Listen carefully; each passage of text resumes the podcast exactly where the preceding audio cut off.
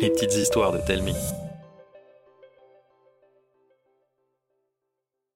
Perdue dans la forêt, Charlotte. C'est le début des vacances et il fait encore un peu doux. Charlotte, la jeune hippopotame, prend bien soin de ne pas trop traîner dans les pattes de ses parents. Il faut dire que chez les Holmes, on profite des vacances pour retaper la vieille bicoque familiale et que tous les bras potelés sont mis à contribution. Charlotte, elle, préfère utiliser ses méninges. C'est un mot rigolo qu'utilise son papy pour dire son cerveau. D'ailleurs, c'est de lui qu'elle tient le remue-méninge, une drôle de casquette d'enquêtrice à carreaux. Lorsque Charlotte la coiffe, elle vit des aventures extraordinaires. Ça loupe jamais. Ça loupe! Elle a failli l'oublier. C'est très utile pour trouver des indices.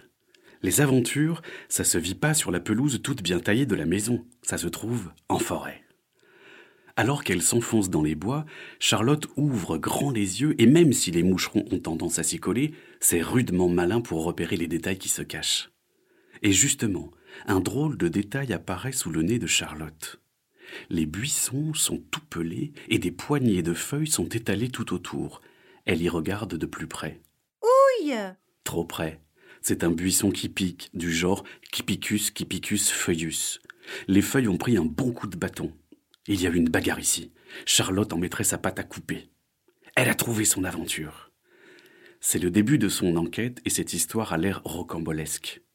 Même si elle n'est pas certaine de savoir ce que rocambolesque veut dire. Elle s'enfonce un peu plus profond en forêt en fronçant son visage pour mieux réfléchir. Un indice. Une besace abandonnée, une bûche écrasée et des taches oranges par terre. C'est clair comme de l'eau propre. On a mangé une grosse citrouille en la posant sur cette bûche. Penchée sur le liquide orange poisseux, Charlotte dégaine sa loupe comme seule une enquêtrice professionnelle sait le faire. Elle repêche une abeille engluée pour interrogatoire, mais cette dernière s'envole en faisant un bruit de petit moteur pétardant, comme la mobilette de papy, mais un brin plus agacé. Bizarre, bizarre tout ce bazar, se dit la petite hippopotame en continuant son chemin, la besace sous le bras. La suite de l'enquête devient de plus en plus étrange. Elle suit des traces toutes rondes et profondes comme si on avait fait rebondir la citrouille.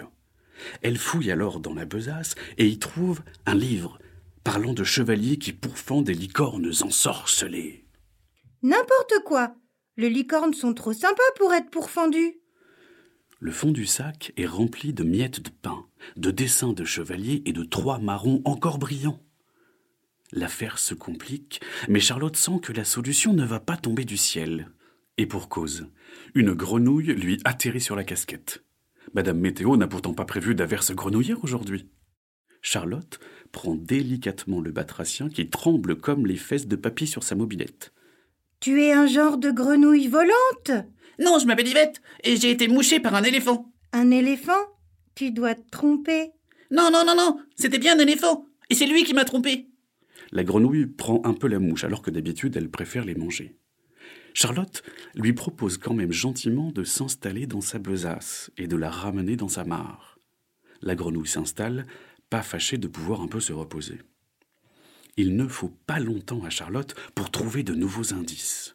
Elle se penche avec sa loupe pour observer les grosses flèches tracées dans le sol. Au-dessus des flèches est écrit « Pour retrouver Arsène, suivez les flèches ». Charlotte se gratouille le menton pour réfléchir plus vite et plus fort.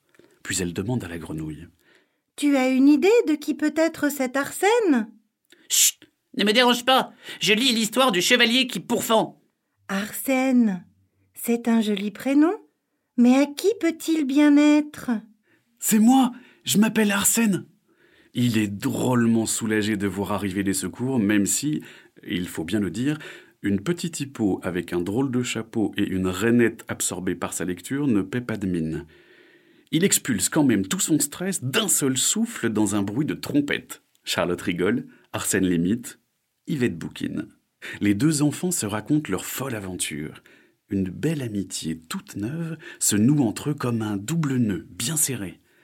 Arsène se poste à côté de Charlotte et dit « Passe devant, je te suis ».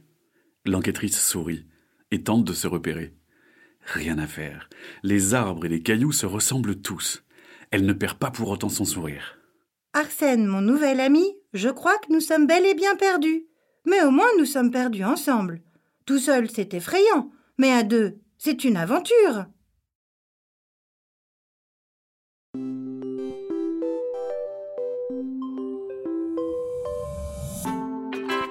C'était une petite histoire de Telmy. Écrite par Sibyline et Frédéric Bagirès, racontée par Sibyline et Arnaud Guillou. N'hésitez pas à nous laisser un commentaire sur iTunes, ça nous fera vraiment plaisir. Chaque jeudi, nous vous racontons une nouvelle histoire. Alors, pour ne pas la rater, abonnez-vous au podcast.